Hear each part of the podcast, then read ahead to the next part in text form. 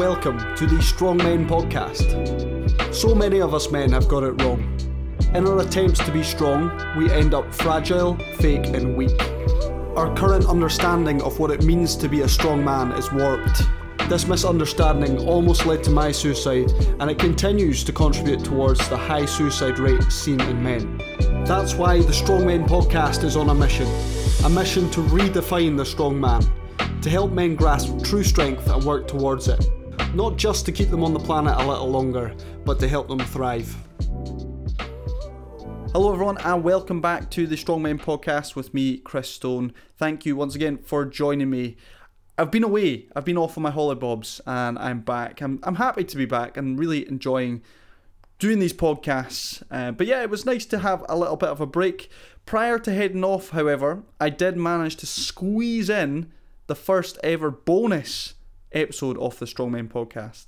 So if you missed that, make sure to go and listen back to it. It is slightly shorter than the other episodes, so it's about half an hour. And in that episode, I'm chatting a little bit about some fitness unpopular fitness opinions that I hold, and I try and justify them as best I can. Um, so do go check that one out. But today, I'm not here to talk about the bonus episode that is done and dusted. We are bringing you a brand new episode, and we're back to the normal way of doing things.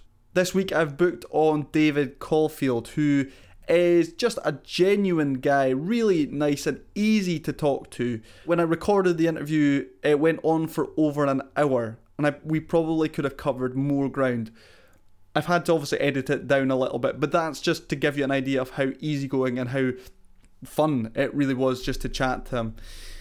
Now, if you don't know David, he is a men's coach and he also has a huge focus on men's health. Part of the reason for that is to do with his own story, and I'm not going to go into it too much, I'll let him do the talking. But yes, it's a really incredible conversation. He shares a lot of great insights and he really helps to bring a lot of awareness to health topics that some of us men probably aren't that comfortable talking about. So I'm going to pass you straight on to the interview now with David. We're going to hear a lot about his own story whilst also touching on some really important topics such as body image, shame, and courageous conversations. So, thanks for being here. I hope you enjoy this conversation.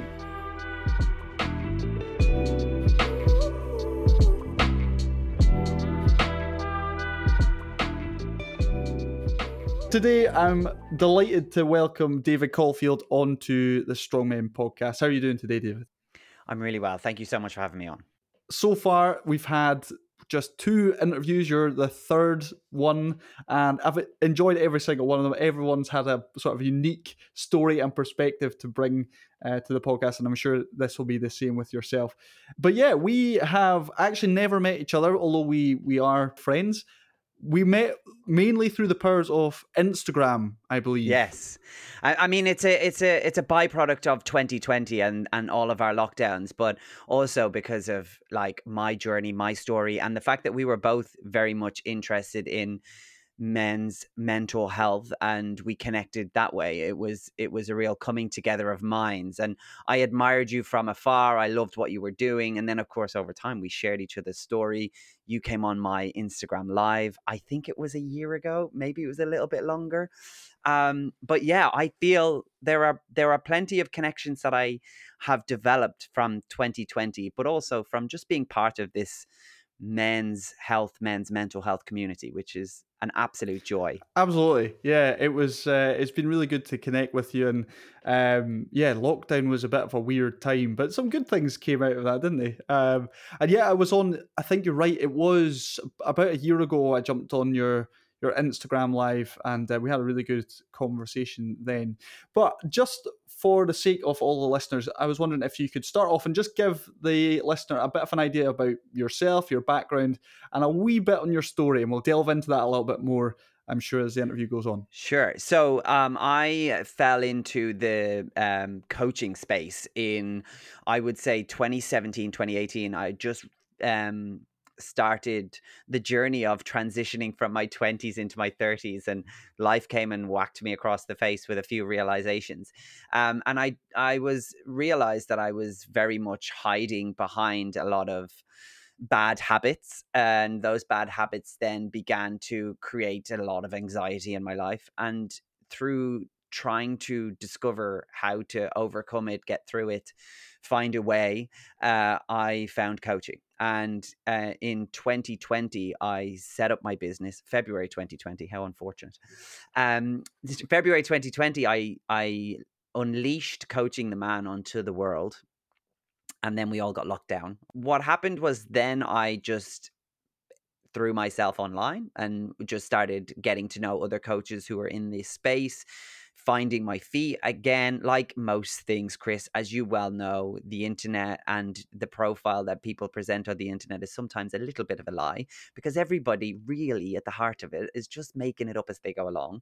Um, so i thought well why not do that as honestly and transparently as possible? So i started reaching out to people like yourself and we started to have conversations and then my story of becoming a male life coach kind of took a little bit of a a hockey stick in in a different direction in that I was suddenly in the space of uh, men's health because I d- discovered a lump on my testicle and realized that I had testicular cancer. So then I having spent the most of 2020 talking about mental health and all sorts of suicide prevention and anything in that space that felt like it was worthy of having a conversation about, I felt it was a little bit natural progression for me to just talk about testicular cancer. Um, that again kind of brought a lot of light into my profile, a lot of attention.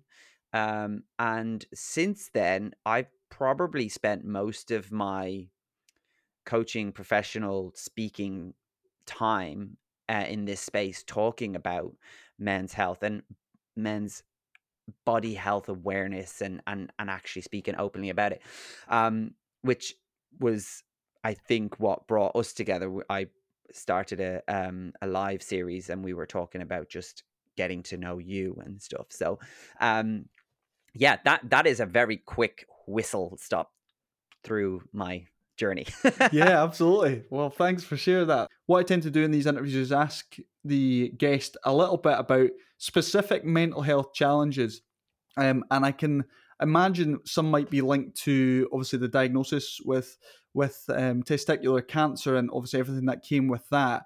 I was wondering if you could maybe share about you obviously getting some devastating news like that and how that impacted you, but then also how you dealt with that entire situation. It's interesting because if somebody told me, hey, David, on the 1st of September 2020, you're going to get testicular cancer, but we're just warning you now. So you've got a couple of months of a run up. I probably would have completely crashed and burned, folded in on myself, fell apart because you can't deal with something that doesn't exist in the moment. And and that when you get something that literally comes along and slaps you square in the face like testicular cancer. First of all, knowing and being aware of yourself. In 2020, I had I'm in my I'm in my 30s. I had only recently decided that I was going to quit alcohol, so that was like a really big choice that I made in my life.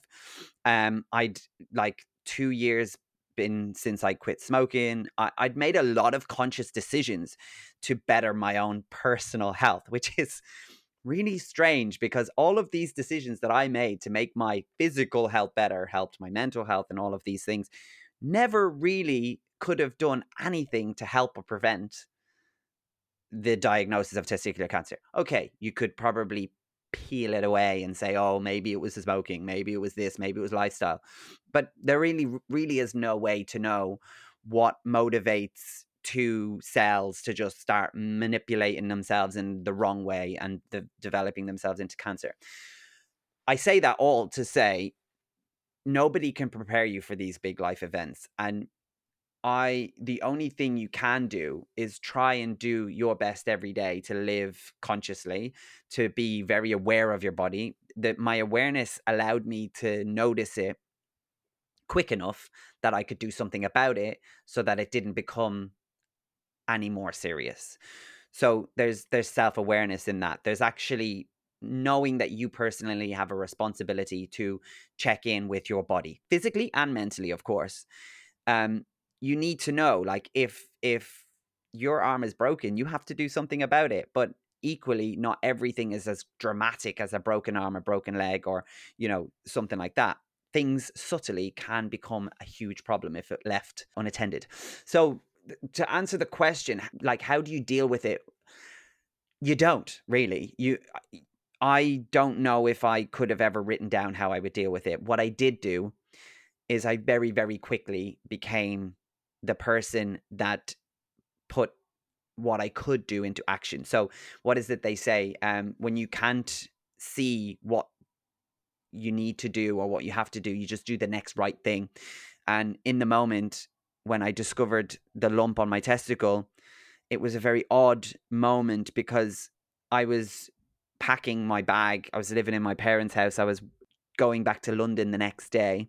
For the first time, well, I, I'm pretty sure for the first time on this night, I was alone in the house. And I discovered this and I instantly, like, it's late at night. It was like midnight. So I can't bring anybody. Nobody's in the house. But I was also equally settled by the knowledge that I was like, I think that's testicular cancer and that and people find that really odd for me to say because if you like I said, if you told me two months previous in September you're going to get testicular cancer, I'd have been running around like a headless chicken, like literally going, "Help me!" But I was like, "Okay, I'm going to have to deal with this tomorrow." But then tomorrow did come, and I and I did get a lot of anxiety the next day. A friend of mine called me on a whim and was like, "Oh, you're going back to London today? You're excited? It's been ages." Blah blah blah. And I I was quite obviously and notably different and distant. And she was like, What's wrong? And I was like, I can't lie to you. And she was like, What's wrong? And I was like, I don't want to be dramatic, but um, she was like, You need to go and call multiple doctors and get an appointment as soon as possible. And I went, Okay, this is actually as serious as I'm expecting it to be. Um, and it was it was her that made me deal with it there and then. And then I just went from appointment to appointment, from scan to scan to blood test to blood test to then f- suddenly found myself on the the eve of having a, a a testicle off. And that that was the moment where I was like holy crap. For whatever reason testicular cancer came along at a very good a, a time where I had just spent like the whole of covid in the school of life and being very aware of my body and very aware of my mind. I was the healthiest and the fittest mentally and physically I've ever been in my life in the year of 2020 because the only time you could really leave the house was for exercise and I just started exercising a lot. And probably why I recovered so quickly, probably why I was able to deal with it mentally as quickly as I did. When you're faced with adversity, you have to trust that you're going to be able to deal with it in the best way that you know how. Yeah, that's uh, that's quite some story. One question I did want to ask you is evidently as a result of of the worries around you know what is this lump and then the uh, diagnosis consequently how did you go about kind of processing everything and also sitting with those negative emotions like the anxiety like were there any tools or anything that you used to help you through that tough period? So I think whilst I was going through it, I I, I immediately um, called in what we called the Bald Squad. So there was a WhatsApp group, and they were called the Bald Squad. When good things happen in your life, when bad things happen in your life, you probably have the five, six, seven, maybe you're lucky to have more people that you call to tell them good news that you call to explain something has happened. And at, at this time, there was a lot of people. But also, I realized that the mental energy I needed and the emotional strength to be able to share what's the latest of um, um the most recent scan, what's the next doctor appointment, where we're at, what's going on, like those little updates. I found telling people individually was really really tiring so I'm going through all of this myself and I'm processing it. But also, it's really nice to process it with somebody. So it's also, you know, this event happened. I've just left this doctor's appointment. I've just been given all these pieces of information. Let me tell you immediately because if I tell you, then you can then ask me maybe questions or I feel comfortable in the knowledge that I've told you. And actually, by saying it out loud, it feels okay. You know, it doesn't feel as scary as it might loop in your head. Um, and I, I do that a lot. If something happens or if I'm in a particular anxious state or something is ticking over my head, I have the awareness and develop the awareness to go, I'm looping thoughts here. So I need to say it to somebody who's not going to stand there and give me advice or stand there and try and fix me. And the beauty of when you're going through testicular cancer is nobody in the space can help fix you. They can't give you advice. This is the first time this has happened. So it was me venting, talking, saying words, just hashing it out. So we had the ball squad. So this was like a real good vessel for me to to share information and to not just get like support back, but also to reassure everybody when you're going through and, and anybody I'm I'm sure anybody that's ever gone through any kind of cancer or illness like this, the best thing you feel you can do in the moment is reassure your loved ones that you're okay. Because you can literally see the worry on their face. I'm I'm healthy, I'm well, just somebody's going to take my ball in a couple of weeks. And you know, but generally other than that, I don't feel sick, you know. To to share that with other people is so powerful. And it, it comes back to the same thing, Chris. It comes back to all the best method for dealing with anything personal is to talk about it. It it really is. And I the ball squad were very like there. They were they were even talking to each other. They were keeping each other informed. Um, my housemate when I moved back here, she was essentially my primary carer. She was like, but she was getting messages behind my back from people going, you know, what's going on? Tell me. I don't want to ask him, blah, blah, blah. But, you know, she was able to confidently say, like, he's okay. He's genuinely okay. My biggest problem was when I decided to make the decision to start telling other people what was happening. Um, and I began to do it personally. And I was, I met with friends and I said, look, this is what's going on for me right now. That is exhausting. I, I totally agree with everything you've said there. The power of talking first and foremost, like unbelievable. You know, I uh, I struggled in silence for so long with with my mental health, specifically like depression and suicidal thoughts, and it I never wanted to talk about it, and I didn't see the value in it. I didn't think it was going to make a difference. But then, having experienced, having actually opened up about it, you realize, yeah, actually, this has made such a huge difference, especially if it is someone who gets it, someone who's been there. But the other thing I was going to mention on that point is, personally, I was similarly very particular about who it was I spoke to about how I was feeling, not for any kind of ill you know reason or anything like that but it was because i knew the impact it telling some you know close friends and family i just knew it was going to have a negative impact on on them and potentially on myself as well. So in in kind of not going so in depth with certain people it was it was protecting myself and protecting them. And and sometimes personally i found it a lot easier to open up to people who perhaps I was more like acquaintances or loose friends with because they're maybe not so heavily emotionally invested in you as a person if that makes sense. Or at least you at least you allow yourself to believe that they're not. Right yeah. Yeah. Yeah you, that's you, true. There's, a, there's a detachment which is why therapy and counseling and coaching works isn't it? Because you can feel non-guilty about offloading your most inner selfish thoughts essentially like because people don't want to be perceived as being the one that's got the problem like because eh, in your family circle friend circle you think oh well so and so is not working at the moment and this person's like really struggling with money and i know that that person's mother is sick so i don't want to bo- bother them with my problem which seems to me like trivial but it's not Hundred percent, yeah, yeah. I mean, having that th- kind of like third party kind of person there who doesn't really know you on that personal or doesn't know you on that personal level, it does just remove so many of those barriers that might be in in the way when it comes to talking to people who really know you, it does make it so much easier just to open up a bit and talk about things that you probably wouldn't talk about with anyone else. Something I want to expand on a little bit is it sounds like a lot of good has come out of it. And I, I can again relate to this on a huge level. Often it surprises people when when I say to them like I'm glad I suffered with depression because it's given me it's opened my eyes in a number of ways to to the struggles that a lot of people have. And I think I'm a lot more empathetic these days than I would have been perhaps had I not gone through that. And the, and the other thing would be in terms of my character I think going through that experience and having to kind of drag myself out of it has undoubtedly done wonders for my my character. So I was wondering then is that similar for you? Do you do you find that that whole experience has kind of really helped to mold and shape you, and and do you see a lot of positives coming off the back of it?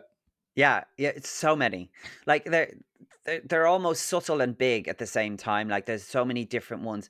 One of the main things that I feel for me is is just like I would have always been pretty confident anyway but it made me more confident about my vulnerabilities. So I'm quite happy to now talk a lot more openly about anything. I think I just think there's nothing is off the table. You know, when you start talking openly about your balls, like you you you know, you have to be able to kind of go we're look, we're talking about uh, the ugliest part of the male anatomy here. Like it just hangs there. There's not, you know, like, and it, it's awkward, but like one of these things that I found joy in was actually talking about it, and to the point where you think, "Oh God, David's talking about his balls again." Uh, but you know, one of those like I I do feel very lucky because it it opened up a it opened up a space for me to share. It it it allowed me to express all of that. But one thing I was so surprised about and I'm so grateful for is not that I ever really struggled with body image. I would have said that I would have always been the skinny kid, you know, like I was a bit scrawny. Then I went to the gym a little bit and I, I, you know, I got to about 27 and I started to develop like, you know, my pecs came in and my obliques came in and I was like, oh, okay, you know, a bit fucking late, like 27. Do you know what I mean? But I, I started to feel a little bit more like my body was a man's body, and that was like around 27. So by the time we got to 2020, and then you're having a ball off, like for me as a single gay man, that felt very, very, very life changing at times. And I was thinking to myself, how do you go about going into relationships or, you know, sexual situations and not think, well, I've I've only got one. Like, are they going? Uh, you know, are they going to be like, what the hell is going on here? Am I like a cyclops? Like, am I a weirdo? And there was a process post surgery where I went through this real journey of loving my body, not because of what it looked like, but the journey it had been on. And um, on the journey that I went on of actually going, okay, this scar on my body, this scar right here this represents so much that actually I don't want it to go away and I'm glad it's there and I'm glad that if anybody does see it they're able to ask the question because I want to talk about it. I don't want to I don't want to brush my my experience of life under the carpet and hope that it doesn't come back and nobody talks about it and let's not talk about the cancer around David because he's really you know that's not what I wanted to do. But whilst I was doing that, I was very conscious about going, okay, well, you need to get to a point of being confident taking your clothes off in front of a brand new person who you will never have seen before. That doesn't happen very often, by the way. Um, but like, you know, just you have to, I have to get to a point where when I'm standing there naked, I'm not only thinking about the bit that's missing, I'm appreciating all that is there. And that was like a, a like a six to eight month journey. And I blogged about like my first sexual experience getting back and and all of the thoughts that were going on in your head and stuff and I would say that I have never in my life been more confident and more accepting and happy in my own skin.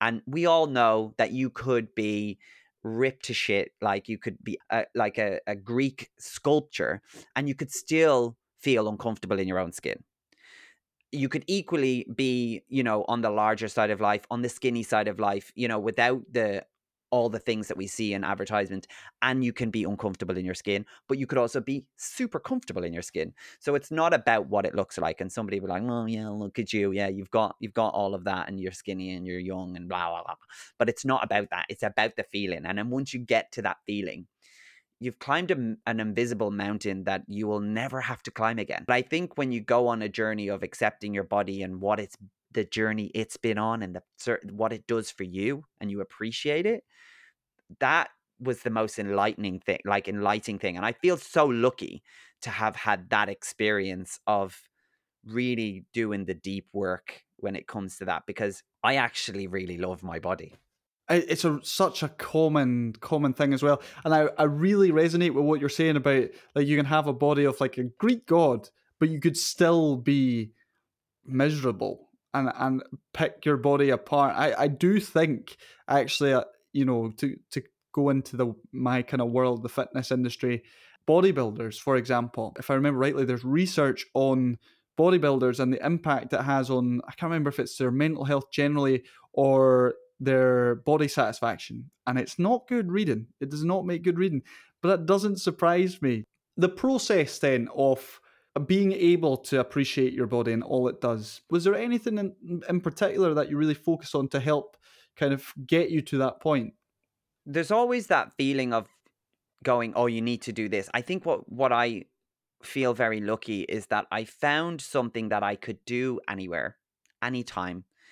I didn't need anybody other than myself and I could do it. Like, so doing yoga was something that nobody can take away from me because once I learn a routine or I download an app, I can do it on you know a street corner if I needed to. Do you know what I mean? I can do it anywhere. So for me, it was about making sure that when I was on this mission to to really understand my body and what it does, I had all of the tools that I needed to do the things that I could and to keep it consistent really. I mean consistency is key in everything, but no more is no more is more obvious than when you're actually trying to work with the body. You have to you have to show up for your body every day. I mean we have to do it for our mind every day but you have to show up for your body every day and you have to do all of the things that you know do you a good service. And i've been in the place where i've run 5k a day in May every day and then I've fast forward to July and I haven't run and I'm scrolling my phone I haven't journaled I haven't done yoga and I feel like shit. And then I go okay time to go back to the school of life David you know like let's go. Off your ass. This is why you feel like shit. I think that answered your question. yes indeed indeed. In the interviews we spent some time just reflecting a little bit on on men and in particular what it means to be a strong man. Before I get to that though, obviously you've had some experience with your workshops and presentations and coaching. In your experience, what do you think men need to get better at? Oh, that's a big question, Chris. I mean, it's a good question, but it's a big question. What I would say is, um, for the most part, any any of the men's mental health, men's spaces I've been in, most importantly, we need to drop the shame. We need to stop feeling like we're ashamed to bring up something that maybe has happened to us in our life that we feel we can't figure out a way through. So there's actually literally nothing to be ashamed about by being a man. And actually, if you start to unpack the big bag of shame that you have under your desk, you might find that life gets a little bit lighter. And I meet and speak to so many people who, at the core of all of the problems that they find themselves stacking up in time and life, and look, you're human. You're going to do this. Things are going to happen to you. You're going to go through this cycle of life, whether it's a couple of years, whether it's a couple of decades. And you're going to get some shit right. You're going to get some shit wrong.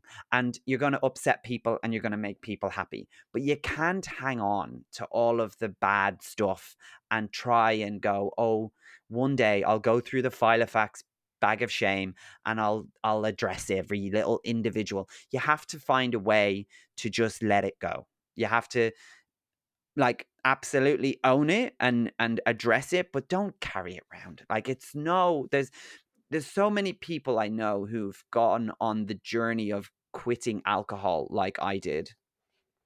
And I'm 4 years sober, alcohol free, whatever way you want to say it.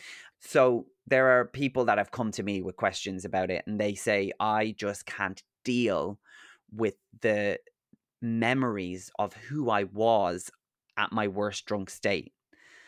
And the biggest question that they find really difficult to understand is are you like that now?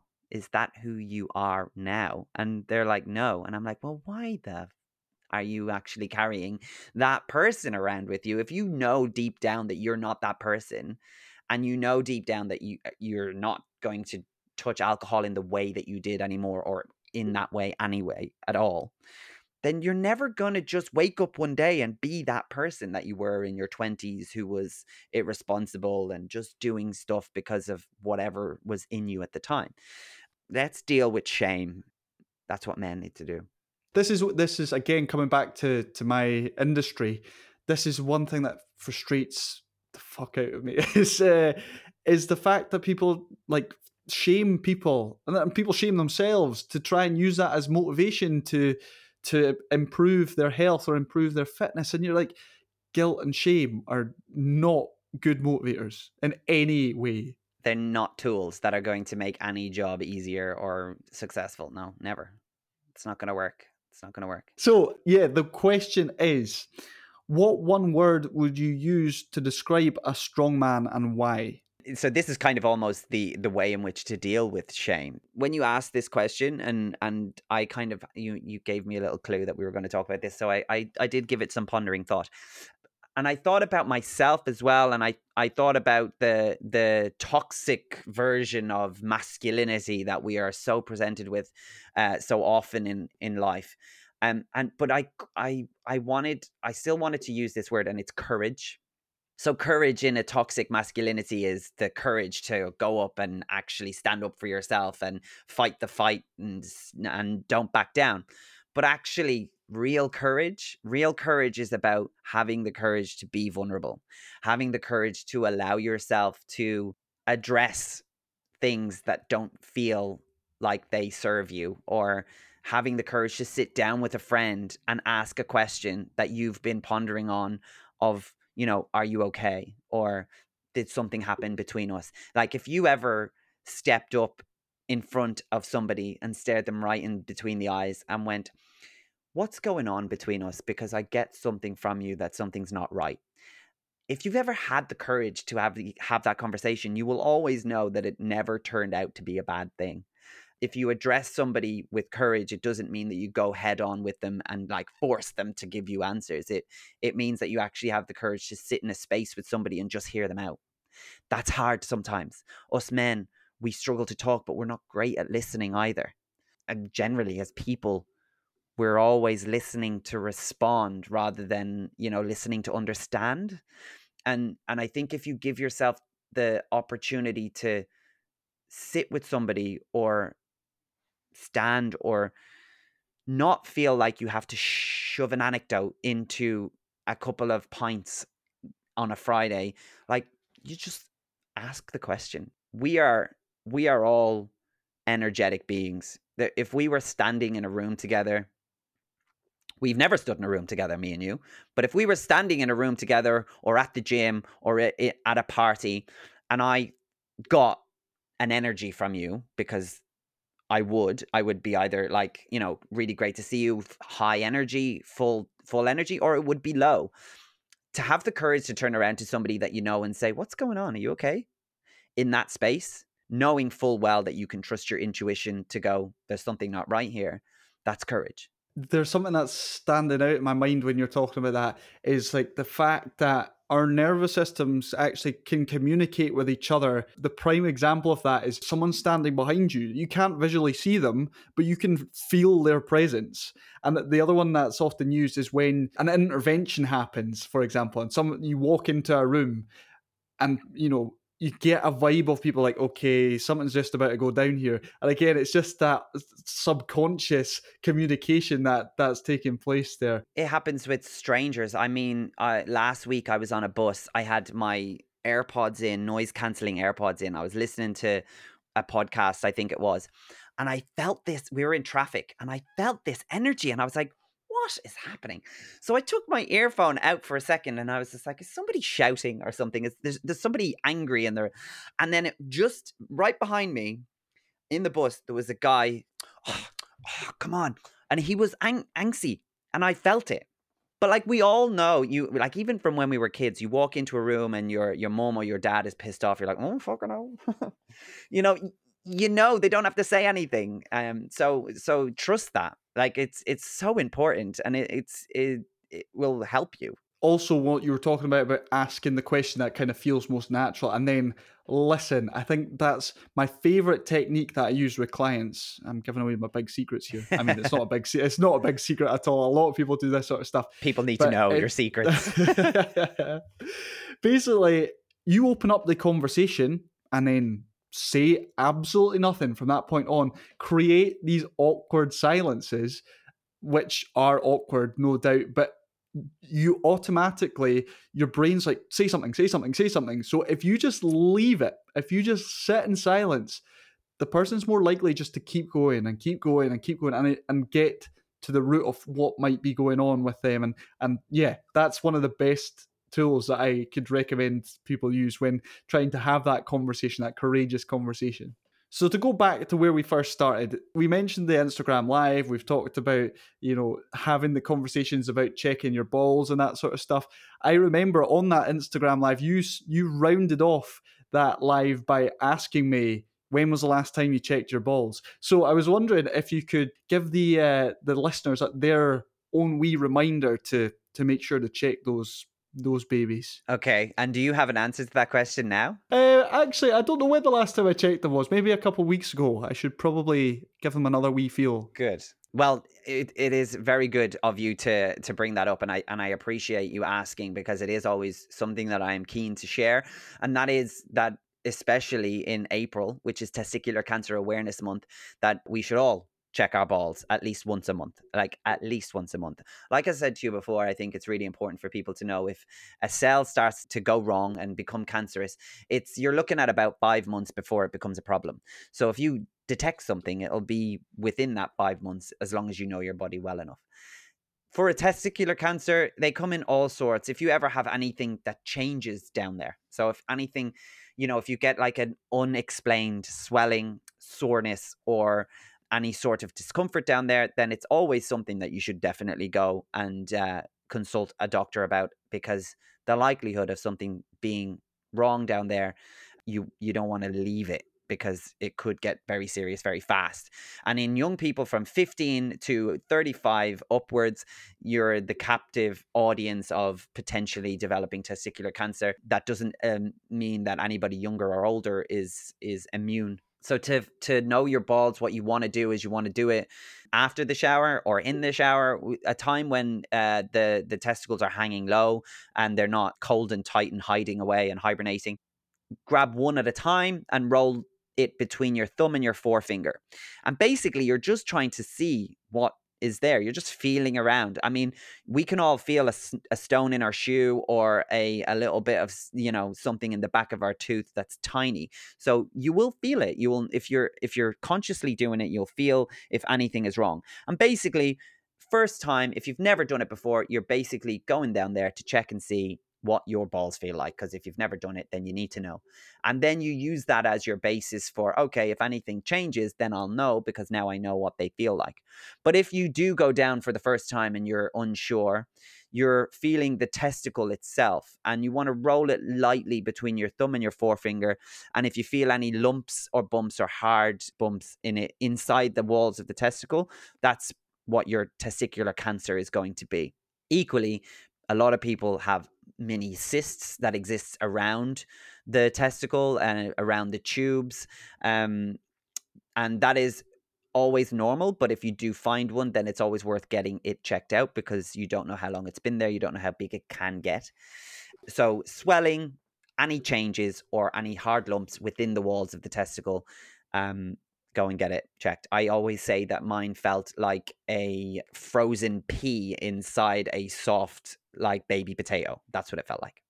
But I also still have to check my one remaining ball. The only difference between you and I is that it takes me half the time. brilliant, brilliant. I actually wasn't even. Uh, this is shame on me. I wasn't aware it was testicular no shame, cancer Chris. month. No, no, Chris. yeah. no shame. Yeah, I need to take on board what we've been chatting about. But yeah, I wasn't aware it was testicular cancer month um, this month. You can be forgiven for not knowing when what is the national month. I mean, there are so many of them, unless you're I don't know, in the business of national days or or or special awareness months, then you probably won't know. But it is April. But then you see March is men's health month. So it kind of spills over. And then you've got November, which is also men's mental health month and testicular cancer for November.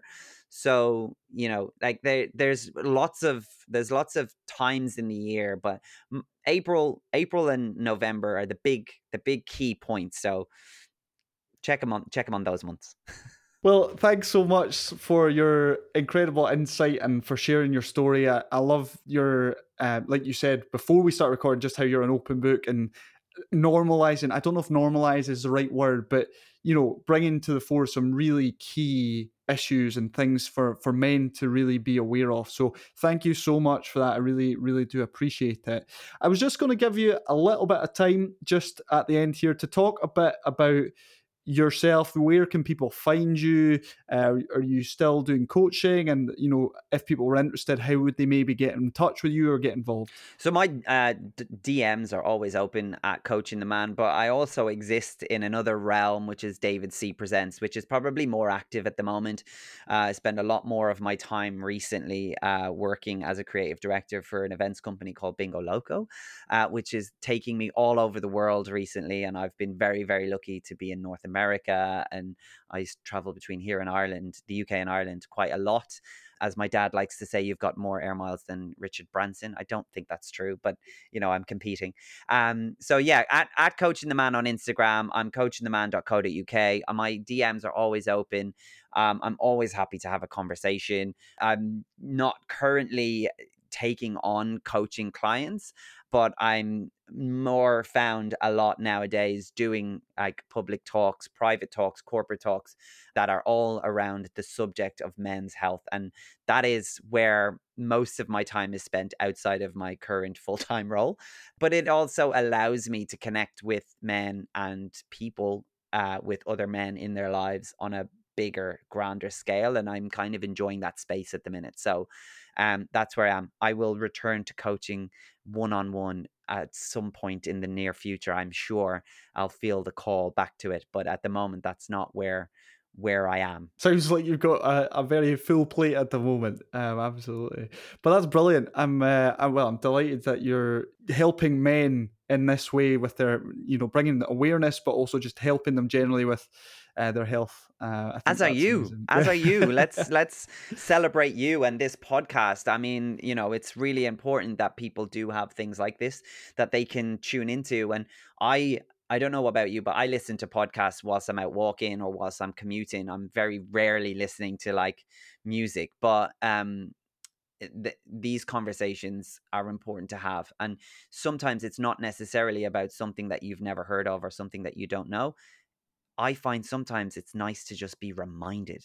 So if it's a conversation that people enjoy having, then we'll do it and people can listen in and people can take what they need from it at the time. Well, thank you, thank you very much. It's been really awesome to to chat with you. I'm very uh, grateful for your time and, uh, like I say, for your incredible insight and experiences. So, thanks so much. Thank you, Chris.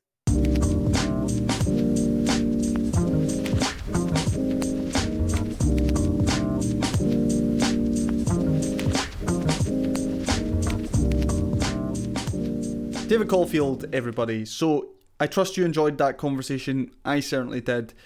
I've got to say, I really do admire David and the work that he does in bringing awareness to testicular cancer. It was obviously meant to be. As I said in the interview, I wasn't actually aware at the time that it was Testicular Cancer Awareness Month this month. it was total coincidence that I invited him on uh, to talk about testicular cancer. But as I say, yes, it, the the stars aligned, and it was it was meant to be.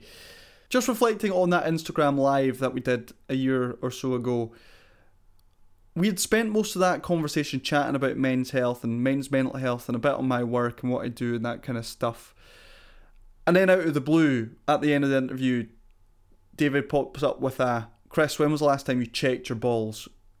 and I was very much on the back foot. I had not anticipated that question at all, but I really appreciated that question as well. I'll be honest, it made me feel a little uncomfortable to share, to chat about my balls and to chat about the last time I te- I, I texted them, I I checked them, but it really highlighted to me just yet how important it is that we are asking ourselves these questions to ensure that we are looking out for for things like that because as David was reflecting on in that conversation, it could really happen to anyone. So yeah, as much as it was uh, a little bit unexpected, I, I did really appreciate it, and I really appreciated his openness in today's interview. I do trust it was challenging for you. And if you take anything away from this episode, do remember to check those bad boys on a regular basis. We're going to move on now to the brain break, which is the segment of the show that's designed to give your brain a break rather than break your brain. Because at the end of the day,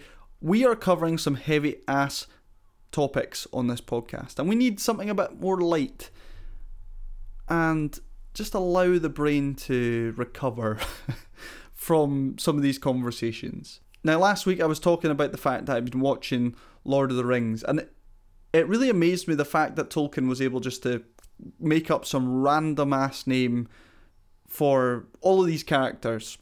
And I was asking you guys for some ideas of a of names for Lord of the Rings characters. So we got a couple of good character suggestions and a couple of bad ones. And I feel like two of these submissions were really good. the other two could have easily been written by a 5-year-old. But there you go. No offense. No offense. The good characters we'll start with. We've got Holy Howard. Now, my dad's name is Howard, and I think that's the inspiration for for this one. Uh, Holy Howard. And the other good character was Kiro. And there was actually a bit of context behind Kiro. The the idea is he is the key hero.